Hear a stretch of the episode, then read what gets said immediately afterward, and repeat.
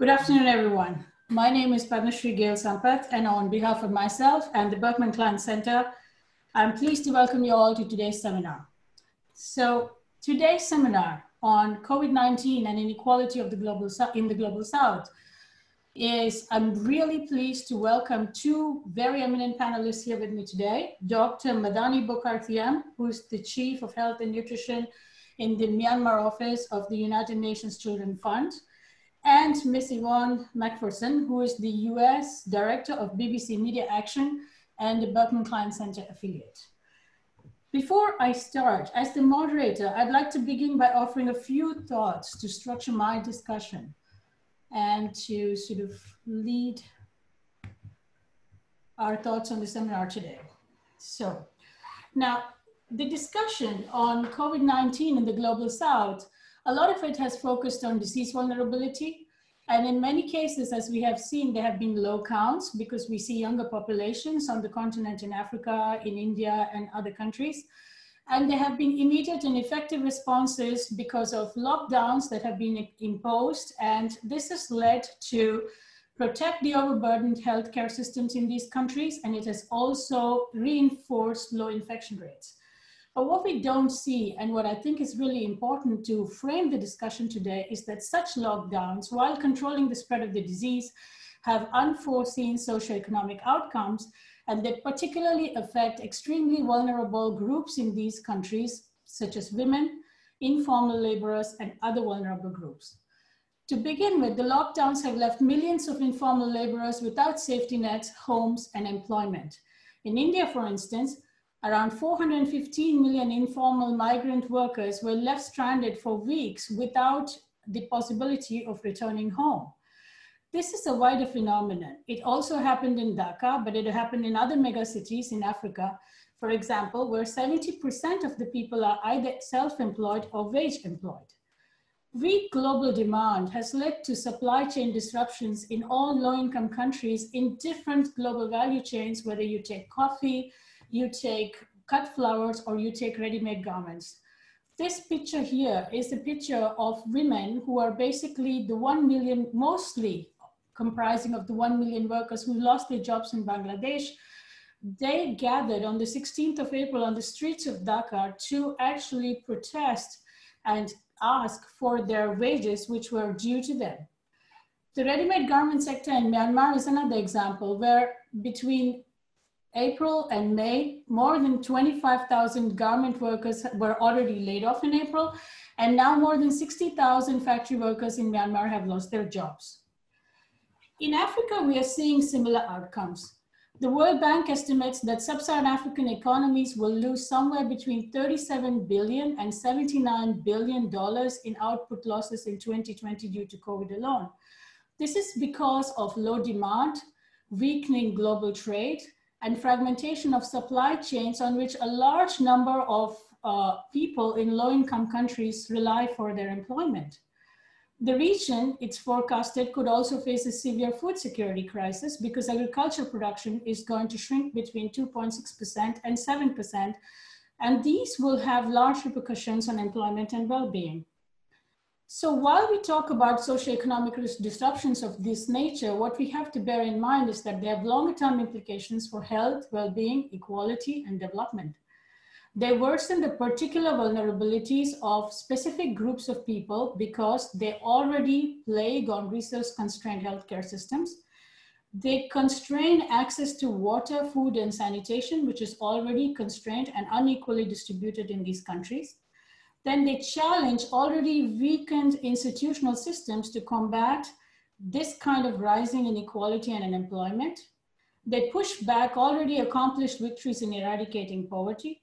There's a UN study recently which shows that we might go back 30 years in our struggle for poverty if we do not take on board these kinds of impacts of COVID-19.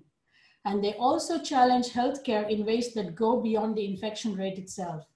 Here on the right side is a very small commentary that I wrote, which has recently been published. It's available, a live link for that on our website as well, on our BKC website for this event. I invite you to look into that, which looks at these issues and takes a much deeper, uh, uh, deeper uh, analysis. But for the purposes of this seminar, with this introduction, I would like to first welcome our panelist, Dr. Madani Bokarthiam, who, as I mentioned to you, is the Chief of Health and Nutrition in the Myanmar Office of the United Nations Children Fund.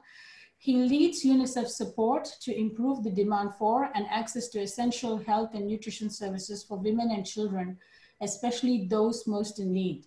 He will be speaking to us today about his experience in looking at healthcare outcomes after COVID-19 in the field.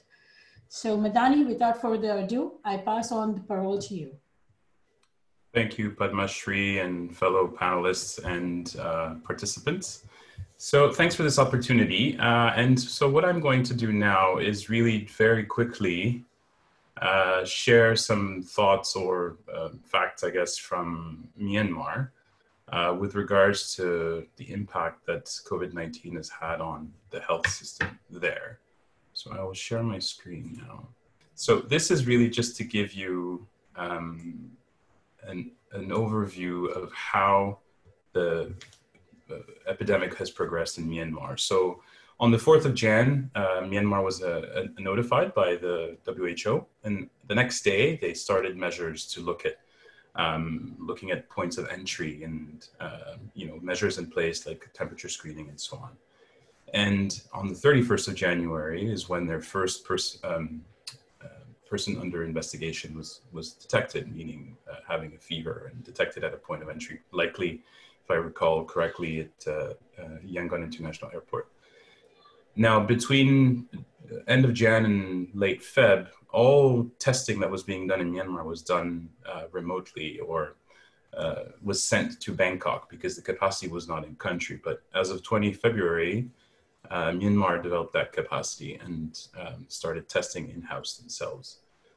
Uh, on the 13th of March, just to give you a sense, the National Central Committee to Prevent, Control, and Treat COVID-19 was uh, was developed, and it was it is chaired by the state councillor, so Aung San Suu Kyi. Um, on the 24th of March is when uh, the government imposed 14 days quarantine for incoming travelers from any country, from, from a number of countries. Uh, now, actually, that quarantine is 21 days for people coming in in a, a, a government facility, whether it's a hotel or an actual uh, health facility, and another seven days at home. And finally, one other key point is on, on the 22nd of April, uh, Myanmar developed its health sector contingency plan, which I will go into in a couple slides. So I just wanted to give you a quick sense of what the um, um, the dashboard that has been developed by the Ministry of Health looks like. And I'm just going to exit for one second and bring you to that.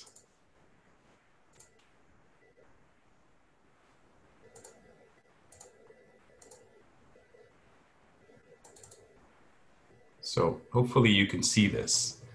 Um, and here you see it's a Ministry of Health and Sports dashboard that shows uh, relatively real time. That it's updated two or three times a day. Uh, here you can see the latest update was at 8 p.m. Mm-hmm. Um, on the 26th, which is um, uh, about four hours ago, I would say, or three hours ago. And you can see that there are 206 confirmed cases uh, out of 20,000 tests, which comes up to about a 1% um, positivity, which I guess is within the range, but um, clearly uh, there's a need for more testing um, because 20,000 tests, uh, if you think about it, is a fairly low number. Um, so let me go back now to uh, my presentation.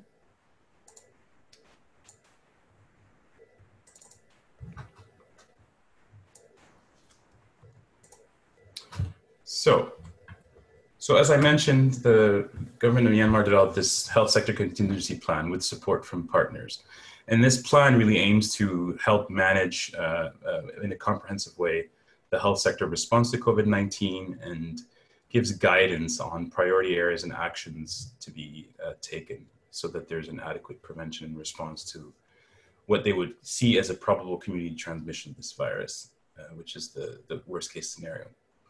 Um, five or seven areas of focus are coordination, uh, surveillance, uh, and points of entry, looking at national laboratory system and the capacity in that, uh, the clinical management and infection prevention and control, uh, non-pharmaceutical interventions such as, you know, um, stay-at-home orders or closing schools and so on, um, risk communication and logistics and operational support. Now at UNICEF Myanmar, we've taken, we've looked at it in five different ways how we are supporting the response of the government. The first one is on risk communication and community engagement, where um, it's really important to look at uh, targeted, ensuring that there's targeted and accurate information uh, to mitigate rumors, reduce stigma, and engage communities. Um, the next uh, area of support is around critical supplies for diagnostics and logistical support. Uh, given our, our comparative advantage and our capacity, we have a very large uh, supply um, division in Copenhagen that uh, manages global procurement and has access to global markets. And so that has helped us to help procure PPE and masks and test kits, uh, sanitizers and soap and disinfectants and oxygen concentrators and ventilators. A continued access to critical services. This is where um, you know we have our, our the ability to support whether it's uh, helping to ensure that there's continued uh, institu- institutional delivery, uh, essential newborn care, the treatment for diarrhea and pneumonia, immunization, which I will get into a little bit later, uh, nutrition, and water and sanitation.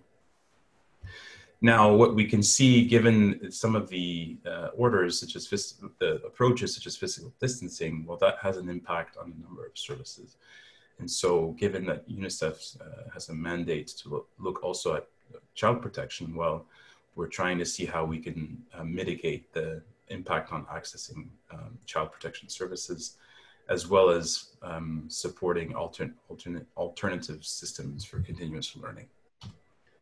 And finally, on social science research, um, one thing that we, we are looking at is to try and assess socioeconomic impact um, support emergency social protection response, uh, likely potentially piloting a um, health microinsurance scheme, and expanding existing cash-based interventions. So broadly, the impact on the health system, what we've seen is that healthcare workers, equipment, and facilities have really been reassigned to look specifically at uh, the response for COVID, and whether it's screening at points of entry, uh, contact tracing, collecting samples, um, managing quarantine facilities, and actual facilities, uh, uh, secondary and tertiary level hospitals being repurposed as quarantine facilities. So that we can see how that has a, an impact. A bit of the detail, like in terms of the demand for services, um, of course, the movement restrictions have reduced and, and the reduced public transport um, and quarantine in place orders in some of the townships in the country is really affecting people's access to services. Um, and we know that Myanmar already has a, high, a quite high level of out of pocket health expenses. It's above 70% of total health expenditure, which is enormous and one of the largest in the region. Um, we can see how um, the, the perceived risk benefit calculation by individuals uh, deciding to seek care will have an impact on if they actually go to um, uh, seek services. So uh, all these come into play in how they have an impact on the demand for services. A way to mitigate that is that the government has set up a COVID 19 hotline where they have medical experts that are doing virtual triage. And so this is really to look at, you know, COVID and non-COVID, and they're able to refer uh, to specific facilities or uh, specific um, uh, interventions. And also for, for nutrition, there are preparations for an infant and young child feeding hotline, recognizing that, that there's an important aspect there. Quickly on service delivery, before COVID, in reality, there was only just over 50% of healthcare worker posts that are filled. So we can see how with all this reassignment and, and prioritization around COVID, how uh, this is having an even greater impact on um, the availability of healthcare workers there and their ability to provide services. So we've seen some essential uh, reproductive, maternal, newborn, and child health and nutrition services um, reduced or paused. And one example is immunization, which I will get into in a few slides. Um, the reduced or no space in higher level referral facilities. As I mentioned, a number of these have been transformed into quarantine facilities. So the ability to refer and uh, for sp special cases um, has been reduced. There has been a bit of an impact on support to affected uh, internally displaced populations um, uh, in camps due to the movement restrictions. But when it comes to nutrition, what we've seen is that that is less affected because uh, those services are mainly delivered by um, camp staff that have been trained. And also um, some of some key life-saving services, such as the treatment of, of SAM, uh, continues. And that's uh, what we've observed. On immunization, uh, just very quickly, um, immunization was halted for the months of April and May. Uh, because again, healthcare workers had to prioritize um, the response to COVID 19. This is uh, resuming on June 1st and has actually resumed at the hospital uh, level, hospital immunization level uh, since the middle of May. Um, we can see how for immunization, there's an increased risk of VPDs uh, given the, the, lower level of coverage, especially in some areas where that are harder to reach and where there ha- there there has been uh, some outbreaks in the past, such as uh, polio, um, vaccine-derived uh, polio vaccine, uh, polio virus uh, in 2019 in one part of the country. There's a potential decrease in community demand because of um, the instructions to avoid mass gatherings and exercise social distancing, and also that community fear of infection. Uh, but that being said, we've observed also that there is concern from parents that their children are missing out on their, their immunization and there, there's demand for that as well. There's potential vaccine wastage as, you know, the, the multi-dose uh, policy where because of the, the, the hiatus, uh, some doses are actually going to be lost because um, they wouldn't be able to be used uh, and, and, expire um, during the, the, the break. And finally, a risk of vaccine stockouts because of the limited global uh, uh, and regional transport options. We have not seen that because um, Myanmar has a fairly good buffer, but that is a, a, real risk. But this presents an opportunity because what has happened is with the planning for the resumption of routine, routine immunization, uh, there's been a, an, an updated uh, SOP developed, and this SOP will puts more emphasis on better hand hygiene and compliance with standards for organized uh, immuniz immunization at the community level. As well, um, the lower level staff are, are better reached through video conferencing and actually getting a lot more instruction that way. And there's a shift also to data collection and reporting through an electronic system, which is much more efficient. On supply chains, quickly, the global demand uh, uh, uh, and global supply has been affected. There's been a surge in prices. Um, the largest impact we've seen is for the transport of essential commodities for routine services, given the prioritization of the COVID 19 on key supplies such as PPE and test kits. And in Myanmar, there is a lower buying power and a lower domestic production. So that really just um, is compounded, compounding the the ability to ensure a steady supply. Uh, and there's little domestic production, anyways, and whatever is there is diverted to COVID 19. On communications, uh, what we can say is that uh, in Myanmar, the MOHS Facebook, I mean, Facebook is king in Myanmar much more than anything else. Um, so, Facebook is really the platform, the social media platform to reach people. And uh, before COVID, the Ministry of Health website, for example, example had only 300,000 page likes, and that dramatically increased uh, more than uh, 10 times uh, uh, as it seems to be now. But that Facebook page is really useful to providing official statements and communi- uh, communication materials, guidance, a lot of that risk communication to the population. Um, so very quickly, you will probably be aware that um, the Lancet just put out a few days back uh, early estimates on the indirect effects of COVID on maternal and child mortality. And looking at the scenarios that they have, if that is applied to Myanmar, what we see is the potential to have between 300 and 1400 additional child deaths per month and between 16 and 77 additional maternal deaths per month uh, per month so the potential there is huge um, and obviously that looks at a mix of coverage and also wasting in, in children under five so very quickly before I finish, uh, look a bit at uh, this socioeconomic rapid monitoring that um, we have been doing uh, through another section within UNICEF. Uh, looking at um, the way this has been done is recognizing that, um, you know, as Padmashree mentioned, beyond the um, public health um, uh, response and impact, we have to really look at the socioeconomic side of things. And the, uh, it's been recognized also by the UN, and the UN has put forward a framework to look at um, how to mitigate that impact, uh, given that this is an impact that would affect countries over the, the longer term.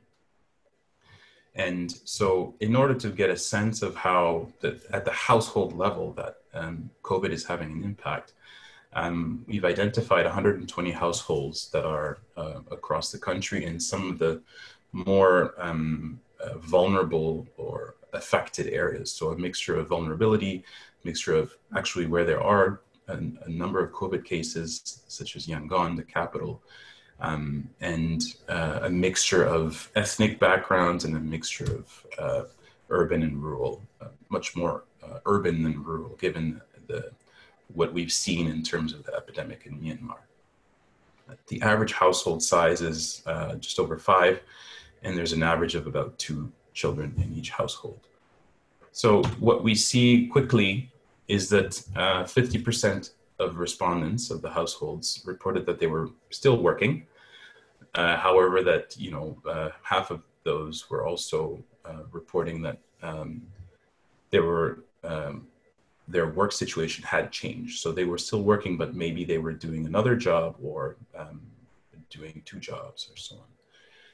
Um, what we do, what we've also heard from them is that 50% um, of respondents said that products are more expensive, um, and that um, about 25% said that products are actually unavailable. So that gives a sense of um, the ability to consume um, or the access to uh, things to consume, and that where we're seeing a bit of an uh, a bit of an impact. I must preface though that this again is a very small sample. It's the first round of four planned sam- uh, rounds. It's a very small um, sample, 120 households. So the representativity of this, you know, we're, we're, not going to get into that, but this is really to give us a snapshot of what uh, we're seeing. 100% have heard of COVID, which is good. I think that means that uh, the awareness is high and uh, social media plays a big role in that. Um, one thing that uh, we noticed was that um, the household noticed an increase in respiratory disease cases in the last six to eight weeks.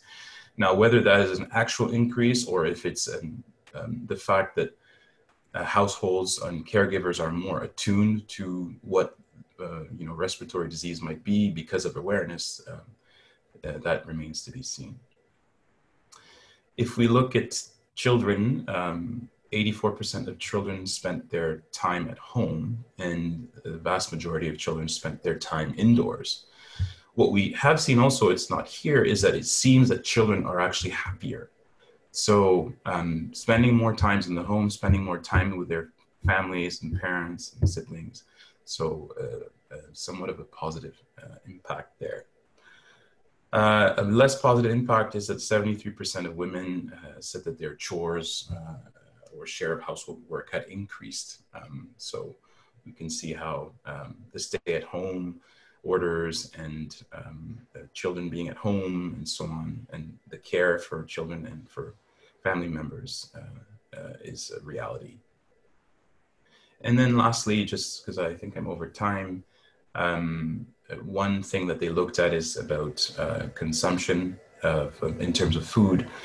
Um, 75% said that there was no real change in what they ate. And if it comes to breastfeeding, of 25 women, uh, 21 said that there was no change in breastfeeding. And um, I think two or three said that um, they, I can't remember exactly, but um, the level of change there is not really representative. So not much of a change in breastfeeding. But again, this is a preliminary observation on a small sample um, with a few questions. So we're really looking forward to additional rounds and um, looking at how do we um, gauge this in terms of the, what we can glean from it. And lastly, in terms of child poverty, um, the Myanmar, Myanmar Living Conditions Survey in 2017 um, estimated that 30% um, of children were living in households that were poor. Um, and some modeling was done based on that information and based on recent information, looking at the fact that when uh, the impact of COVID, if we say that um, a, there's a reduction in one unit of income, we the modeling suggests that uh, there isn't a commensurate reduction of one unit of consumption. The modeling says that it's the, that reduction is between 0.2 and 0.35 units. So if we model that according to that 0.2 lower bound and 0.35 upper bound, at a three month lockdown, we see that the level of child poverty would increase from a baseline of 31% to about 40% in a three month lockdown, uh, and potentially up to 41% in 41.7% in a six month lockdown. Now, what this is also hiding is that although there is 30% of children that are deemed to be in poor households, there's another 30% that are in the bracket right above, which is non-poor insecure. So we can see how that can have a drastic impact in terms of shock to those families that COVID would have. So there's a sense that um, the level of poverty may may double um, uh, in because of COVID. But again, this is modeling that uh, is very preliminary that uh, still requires um, consultation, but I thought it would be useful to share uh, as part of this discussion. And so I will leave it at that and thank you for the opportunity. Thank you, Madani. Thank you for that. Um, I was just told, by the way, that uh, my slides didn't show up when I uh, introduced. So apologies for that, slight technical glitch. There were only four slides. The most important part was already written up and thankfully up on a commentary, which is available on our BKC website. So now I will move on to introduce our second panelist, uh, Ms. Yvonne MacPherson, who is the US Director of BBC Media Action, the international charity of the BBC to use media and communication for development.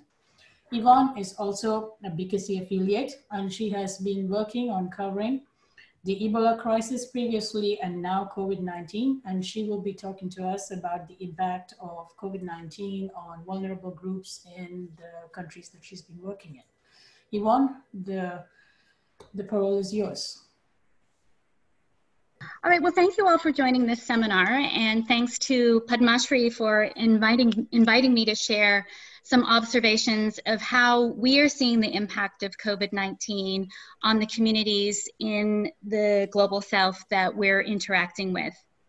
I work for BBC Media Action, which is the international organization created by the BBC to use media and communication for development and humanitarian response. And why we've been asked to share in this forum is because a big part of our job is to understand the lived realities of the people that we are creating content for. We are producing and disseminating COVID 19 content to millions of people in the global south. And I'm not going to go into the work that we do, and instead, I can share some links of that work in the chat. Um, instead, I want to focus on a bit of a needs analysis and provide some examples that illustrate that vulnerable populations in the global south face multiple overlapping challenges. We are seeing now how population needs are quickly transitioning from basic communication around prevention, symptoms, treatment, to more complex and nuanced secondary impacts affecting livelihoods, security, psychosocial well being, and so much more. I've been asked to um, speak about what we're seeing from refugee communities. And here I'll focus on the Rohingya refugees. Um, there are about a million of them living in camps in Bangladesh. They have access to the basics such as food and shelter and limited health care, but they're still extremely vulnerable. Uh, they're exposed to dangers of monsoon elements. Women and children face issues around security and exploitation, and they're completely dependent on aid. The first cases of COVID 19 were just confirmed in the last couple of weeks, and people are naturally worried. Here are some images of the camps. You see makeshift homes with common walls that are packed in, alleyways are narrow, and water and sanitation areas are communal. Standard advice around maintaining physical distancing and washing hands regularly are clearly going to be difficult in this context. Aid agencies and the government has added triage areas in primary care facilities and isolation and treatment centers. And our teams have been working hard to explain the concepts of isolation and quarantine. Um, in the photo on the right, we, um, we showed a video of what an isolation center looks like in order to help demystify the concept. We also track rumors and collect community feedback and perceptions of the Rohingya and the Bangladeshi host community. And we publish these in bulletins like the ones you see here on the screen. And we share these with the community uh, and the humanitarian aid organizations to better orient their activities to respond to the needs and preferences of the communities. And again, I'll put the links to these bulletins in the chat in case you're interested in reading them. And we're publishing them um, continuously and regularly. So here's some of the feedback that we've um, we've gathered recently from some of this feedback mechanism. So first of all, in addition to the fear of the virus, the Rohingya people said they were concerned about movement restrictions which is preventing them from earning money that they use to supplement the aid they get. Many say that the food aid that they get is not enough to meet their family's needs. And because of these difficulties, they're saying that maintaining hygiene and distancing is not a priority for them right now. Instead, they're just looking for um, scope to earn money. And some have said that they, um, this lack of earning ability is causing an increase in crime, um, like robbery. And as um, my co-panelist already said, I mean, the Rohingya and the host community are worried about their children's education. They don't have reliable or any internet or the proper devices that would enable students to work online. And then the other thing I'd like to share is just the sheer kind of fear and stigma that is increasing in these communities. As infection rates increase in Bangladesh, there is growing fear and stigma. And what we're seeing is that in rural communities, this suggests that people are not allowing outsiders to collect water from shared water sources for fear that they may have the virus. So they're sort of hoarding certain common resources.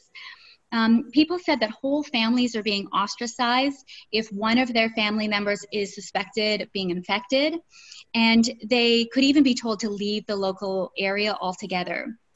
There was even a case of a community sabotaging the construction site of a proposed temporary hospital for COVID 19 patients.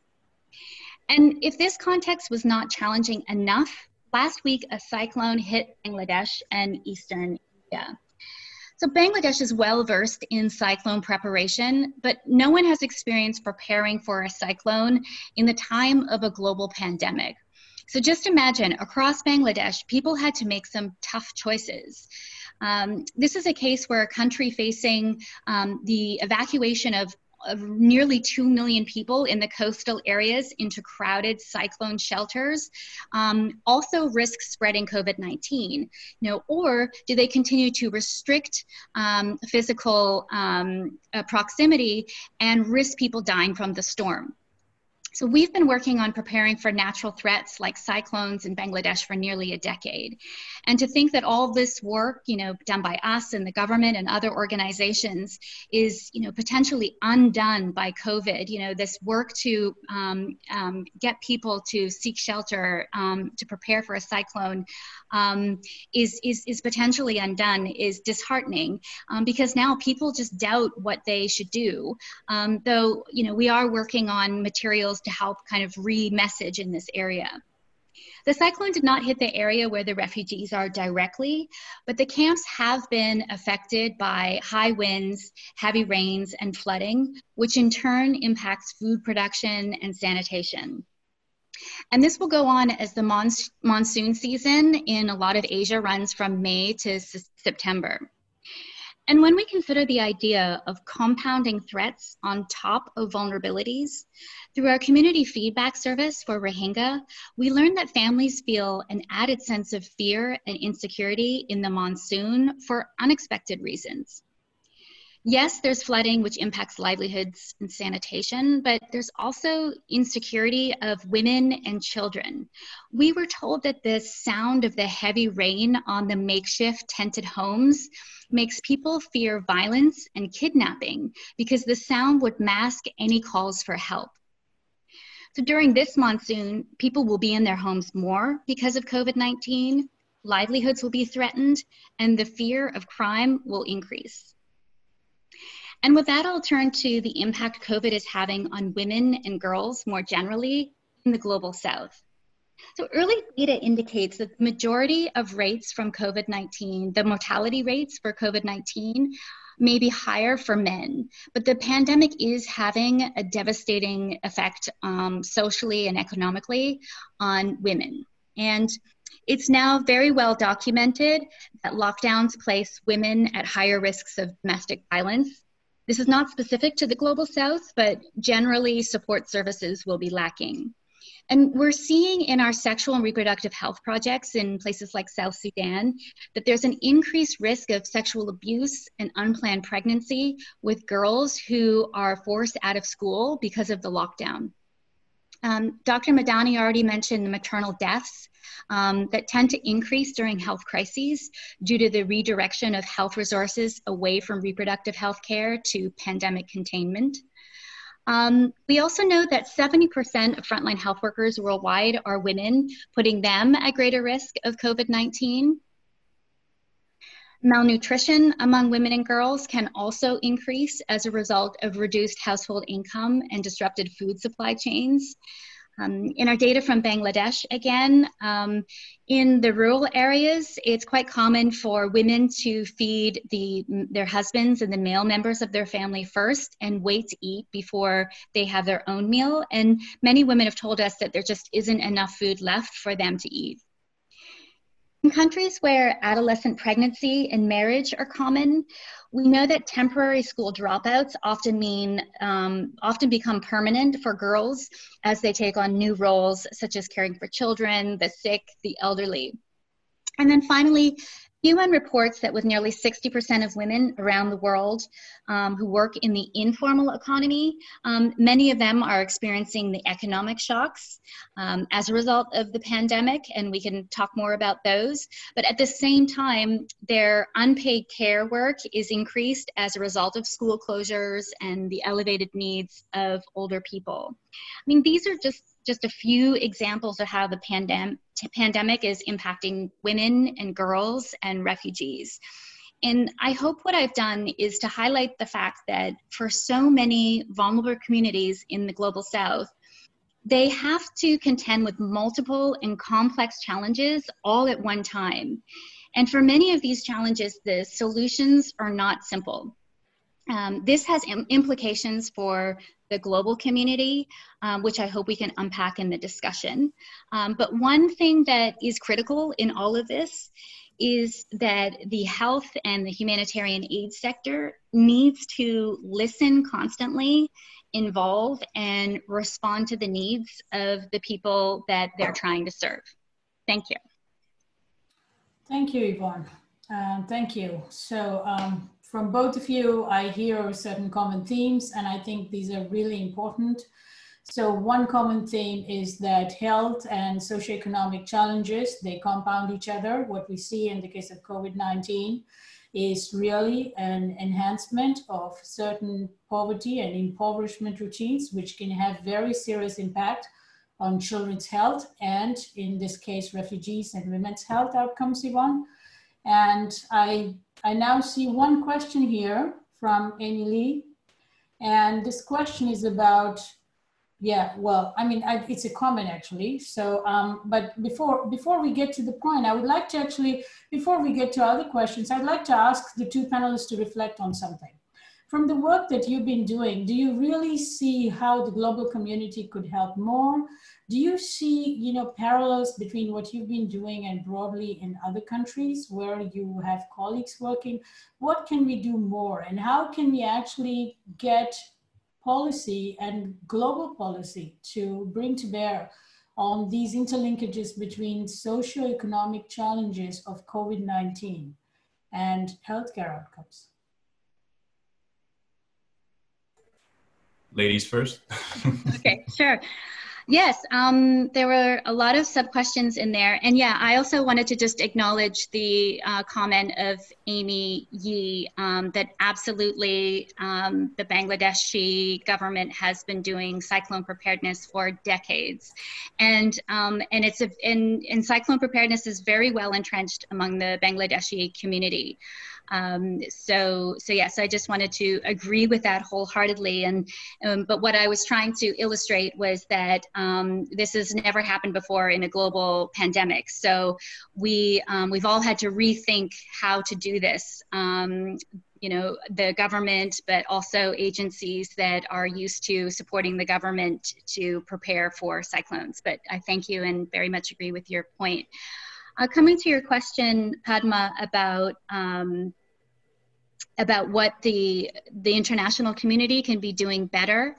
Um, when I can speak more to the issue of communication and the provision of information, and an observation that I have is that um, oftentimes there's an expectation that um, something is created centrally by an international organization in the global north and then just disseminated to the global south.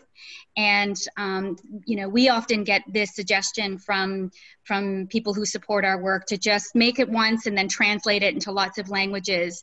And we're constantly having to push back on that idea that there's just this one size fits all communication for everybody and hand washing you know means the same thing to everyone. I mean that's such a classic example where it doesn't. And so every piece of communication needs to be completely grounded in the context of the people that need to know about that that that particular health message or uh, piece of communication. And um, and so we need to be much more thoughtful and deliberate about um, involving the very communities that we're trying to communicate in to understand what their information needs are um, to have them involved in the creation of this content so that it's culturally relevant um, that the linguistic idioms are correct um, because something that is produced in Northern Europe and disseminated, you know, in Southeast Asia, for example, is, is really not going to resonate. Um, we've seen examples where um, we have images of hand washing, you know, from sinks, and a, and a lot of the people that we reach um, don't have um, running water in their homes. Um, they get water from communal pumps. So those kinds of representations, I think, are important to make sure that they're relevant. Absolutely. Thank you, Yvonne. Madani? Yeah, maybe just to touch on that last point that Yvonne mentioned is, you know, the different levels of education and literacy. Um, I think within Myanmar, uh, on top of that, we also have a, a, fair number of different ethnic groups. So uh, it's different cultural realities, it's different levels of literacy. And so what we have tried to do is to, you know, support the government in preparing a lot of this risk communication that is tailored to a particular uh, community. So we have we've helped them develop uh, standard hand washing messages and so on in I think 80 different languages. So, um, you know, it's about tailoring for the community to make sure the message gets across, uh, leaving no one behind, really focusing on the ones that are hardest to reach. And so, a strong part of our focus has been, you know, uh, looking at some of those areas that are harder to reach, be they geographically harder to reach because they're more remote, or socially harder to reach because of those differences, as I mentioned, in literacy or or um, access to, to to services. So that's one area we've looked at. And we're working also through local organizations to reach some of these communities because some of those communities the government can't reach. Uh, so it's really about how do we ensure that those key services are still able to reach the most vulnerable. Um, a couple other points. Um, the UN has, I mean, again, COVID 19 is a public health emergency, but it's leading to a socioeconomic emergency. Um, the impact is immense uh, in terms of the, the, like countries are moving back in their development. I think the, the Human Development Report just came out, uh, COVID 19 and Human Development Report, which is showing that for the first time since 1990, development, uh, there, there's, it's showing a, a backtrack so it's clearly having a major impact on the broader development uh, lens. And so, how can we support governments that are gradually recognizing this? Is uh, the UN has developed a framework to look at how do we support the addressing the impact of uh, the socioeconomic impact of COVID. And so, all the UN is coming together at country level to look at all the key areas, the different pillars, be it health, itself. How do we help the government to improve, strengthen its system, use this opportunity of COVID to expand uh, and accelerate the strengthening of the system, all the different pillars, be it looking at the, you know, social protection. Um, how do we support that in, in the COVID-19 context and beyond? Uh, nutrition, uh, you know, nutrition is so multi-sectoral that it's it's about agriculture, it's about private sector, it's about education, it's about social welfare. So how do we bring all that together uh, to support m- nutrition from a multi-sectoral angle and ensure that you know the food system actually is able to cope and respond and not suffer from this because you know we're seeing that uh, the, the, the potential that that can have so this framework that the UN has developed, and there's a few other pillars, and we'll get into them, uh, is really designed to bring the UN together for this unprecedented uh, situation in how do we support various countries in looking at this as an opportunity to advance and strengthen systems and look look at the short term, look at the COVID response, but with the thought of what are the longer term um, changes we can changes do. And I think Ebola started to do that in West Africa, where many of the big donors there, be it the UK or US and, and Europe and countries in Europe, looked at that as an opportunity. But I'm not sure to what extent that has actually led to changes um, within the systems in West Africa, the, the countries that were affected. So we're hoping we can learn from that and and ensure that you know this is a massive opportunity. There's massive amounts of resources. There's a lot of generosity you know the un secretary general has called about global solidarity. How can countries that are already affected in the global north also continue to support countries that are affected in the global south that require that support yeah, thank you. Thank you, Madani. So I've we've got a number of questions here. A couple of them are very similar. So I'm going to try and paraphrase that for both of you to sort of uh, respond to.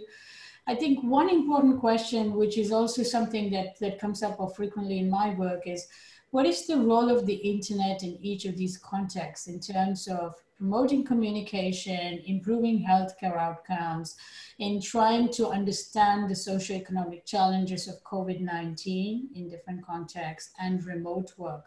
For instance, what I find is that we tend to look at the lower rates of infection and assume that these countries are not as much affected, whereas really the impact is felt elsewhere and that's that's that's that which is the topic of this seminar but i would like both of you to to try and reflect on on on something like that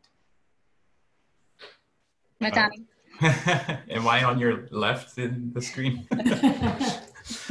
uh, very quickly, obviously, the role of the internet. As I mentioned in my presentation, um, social media is massive in Myanmar. Um, you know, Myanmar went from uh, no cell phones to smartphones. Um, so we can, and Facebook has become king. That nothing beats Facebook. So Facebook is really the medium to reach the masses. Um, and so, you know, recognizing this, I think Facebook has also played a big role in supporting a lot of countries in this region, giving them ad credits to facilitate the um, pushing of information to the masses, but very importantly, also trying to make sure that misinformation is managed, that stigma is not something that uh, continues, but also a lot of the the fake news, make sure that's taken care of. But a lot of the the impact that um, how should I say uh, the bullying, online bullying as well, because we've seen that health care workers are are being ostracized in some communities because there's there's the fear of them being infected and bringing the infection to the community. Um, Myanmar has a lot of migrant workers, so Myanmar nationals living abroad in Thailand or China coming back, and they are also have been uh, discriminated against. So it's about how do you ensure that the population is their awareness is raised. One thing that we've done also is we have an interesting platform called the U Reporters, uh, and that is basically a, um, a, roster of youth that are connected and that we can work with them to push a lot of questions. And so we get a nice sample and um, kind of check from them about whatever topic you want. And it's a platform that is there. And we've used that to reach out to youth across the country to ask, okay, what is COVID? How do you contract it? Just to kind of check, fact check on their awareness, but also you can use that platform to put out questions. And, and so that's a platform that has been quite helpful. Um, one last thing I wanted to say is uh, on the, maybe it's not about the internet, but uh, Yvonne mentioned about uh, the increase in vulnerability of, of women and children in this uh, COVID context, be it um, uh, abuse and so on. So what has happened in Myanmar is that they've we've actually helped the government put in place um, a mental health and psychosocial support hotline. So anyone can call in. Uh, it's free to call in. They can call in and and, and ask for support and uh, speak to um, experts to say, okay, this is my situation. So you have to find virtualize or digitize that the kind of support they would have received in a safe space or uh, another environment, and that is something that is being put in place. So using the digital, obviously, it's becoming a, a new norm. Um, and in Myanmar, I think that uh, with the leap that Myanmar has had on the, use of the internet and um, that technology, I think it's an area that uh, there's a, lot, a huge potential. Thank you. There's one question that that really nicely uh, sort of like follows from this in the in the Q and A. So we have a question saying, um, how are digital technologies being used in Myanmar and Bangladesh to to tailor the public health response? especially digital contact tracing or immunity certificates coupled with digital identity initiatives, which are being introduced in many parts of the world. Do you see something similar happening in your context? And if there are, are there privacy safeguards that you observe? What are your thoughts on that? Uh, if I can quickly, Myanmar does have a, an app that they've set up um, for contact tracing and I mean it's anchored in transparency and anchored in uh, respect of uh, data and so on. So that's something that is being used. I mean, Myanmar is has really taken this response seriously. Um, the contact tracing is of a, a, a technical level that uh, is, you know, of a, of a global north. Um, they each and every um, suspected or confirmed case, there's a very meticulous contact tracing that's done to go back and identify um, potential contact points. Um, so you know, I think that technology is there and it's being used, and there are, there are no reported concerns around uh, sec- in, in security of information uh, for those individuals. Over. Great. The, one more question I think, which is really interesting for this panel to consider is, um, I mean, it's from Leo, Leo Cortana of BKC, which, and his question is, the current pandemic has blurred some of the lines in the divide between the global south and the north. And how do institutions like the UN or BBC Media Action work at balancing these perception and sharing best practices or campaigns or solidarity networks coming from the global south and clearly challenging the global north kind of status quo.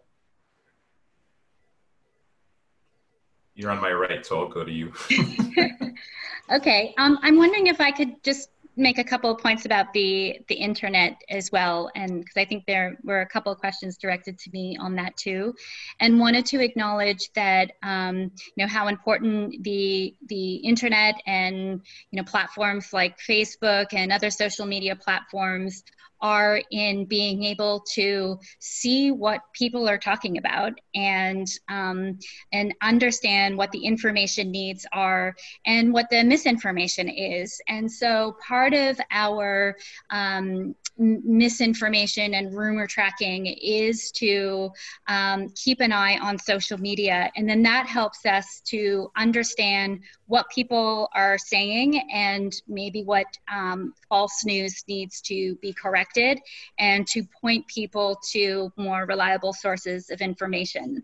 And we had a question from Sergio mentioning WhatsApp, which is you know such a critical platform um, that and other messaging apps because again we know they're very popular among the populations that that we work with and um, and we know that that's a place where misinformation can spread very quickly. Um, so it's something that um, that we're looking at as well. But um, for the Rohingya specifically, so they are um, they don't really have great access to the internet. In fact, it was um, their their access is is restricted. Um, so we are having to rely on um, on the community itself and some leaders in the community. Um, but I wanted to speak to another great question uh, related to this, which was around research and how research is changing in the time of COVID. It's such a great question because we rely so much on being able to interact with um, with our community-based organization partners and the community members themselves and um, and now we can't physically go and meet them and ask them questions and interact with them mm-hmm. and so we are having to rely on more electronic ways of um, connecting and getting information getting this two-way information uh, communication channel established. And so that might be everything from SMS surveys um, that uh, people can, can use even on dumb phones. Um, and in fact, we relied on that when we were responding to the um, Ebola crisis in West Africa. Um, so we've begun to pick up some of these alternative research practices um, because of the challenges of COVID. And in fact, my colleague, who's our head of research, has just written a blog on how to conduct research in the time of COVID. So you can see that on our website if you want to learn more about that. Okay. I think we still did not answer the question on the lessons from this crisis for That's a tough one. global north and the global south and where we sort of see things to share. I think that I mean there's there is there is similarities between the kinds of things that we observe for low income groups in the United States right now, for instance, and what we are seeing in terms of the outcomes for low income groups in, in, in countries of South Asia, Southeast Asia, Africa, and so on. And I think that uh, I mean the, there's, there's, there's clearly a need for, for sharing best practices and trying to evolve global policy responses, which really tackle those that are excluded. And um, so I want to I want to invite both of you to to reflect on that and, and maybe share some thoughts. I can quickly share. I mean, if we look at how the pandemic has progressed, um, the global north has in a way, um, reacted a little bit late uh, in terms of some of the the, the non-pharmaceutical interventions that could been taken to, I guess, help to try and mitigate the the, the start and the, the expansion of the infection in the various countries. Whereas if you look at Africa and other parts of the, the world, I think perhaps they had a little bit more time to learn about the the the the potential of not taking certain measures quickly. So you know, uh, you look at many countries in Africa, the the fact that they, in general, have put in place measures earlier. Um, you know, I saw an article the other day that was saying that that is the reason why, or one of the main reasons why Africa has been less impacted. Yes, there's the issue of testing and um, ramping up testing to a certain level, but um, I think there's a lot to learn there um, from the global south in terms of their ability to to respond relatively quickly. I mean, there are obviously ex- exceptions of some countries where uh, the leadership is is uh, seems to be in denial about um, what needs to be done. Um, and then the testing, I think you know we've seen a number of countries, whether it's you know South Korea and other countries that have really taken things seriously and ramped up testing uh, as a measure to um, you know test treat test uh, trace treat you know like they've really taken that approach and we see the impact that that has had. So um, you know there's a lot to learn from the global south in terms of this pandemic and how uh, it has um, progressed and um, i think someone would need to maybe take a look at that and put those ideas on paper no, you're uh, absolutely try and right. con- yeah. contrast the, the the approaches no, yeah, but what, absolutely. what we're doing as UNICEF is we're, we're trying to put out, you know, these uh, commu- at the local level, um, celebrate successes and celebrate kind of initiatives um, that are happening. And we've helped, for example, to set online training for healthcare workers on infant and young child feeding. Uh, you know, IYCF training is something that's really done at the community level and with a, a, a group of um, uh, midwives and mothers, and it's really kind of hands-on. And how do you do that in an environment where you know there's physical distancing? So you know we've helped devise ways to do that, and we're helping the government to kind of uh, tweak their guidelines a bit so that you know we're still able to make sure that those essential services are, are continued. Yeah, yeah, and living with a disease that's still circulating outside, I think the South really knows how to do that. So there's really a lot to learn the South in this case. So we are a bit over time, and um, I'm really, really uh, thankful to all of you for the questions and for being indulgent with us. So um, if my two panelists have nothing more to add, no, okay. I definitely, I wanted to answer that question too. if they don't have nothing more to add, which they don't apparently. So I No, would like to. I would love to add something if I oh, could. you would love to. Oh, yeah, yeah. Okay, sorry. Yes, Yvonne, the please. global north Yes. and south question because I think it's Yes. a great question. Right. Um, and and I, I think I, I risk a little bit being on a soapbox with with my answer, um, but I'll try to be quick. Um, which is um, maybe from the media perspective is what we've seen in the global north is that there is a that people are accessing news media, information media during this time, right? Because during a crisis, everyone needs to know what's happening. Um, and um, similarly, in the global south, um, people need access to trusted local sources of information and local media. And so I suppose this is a bit of a plug from me on the um, what's happening to local media in so many countries in the global south, which is um, they're um, not being able to survive financially. And it is so important that we have local media to hold governments to account, to hold the international AIDS sector to account, which includes a lot of global north organizations that are in these countries, you know, um, responding to the um, to the crisis.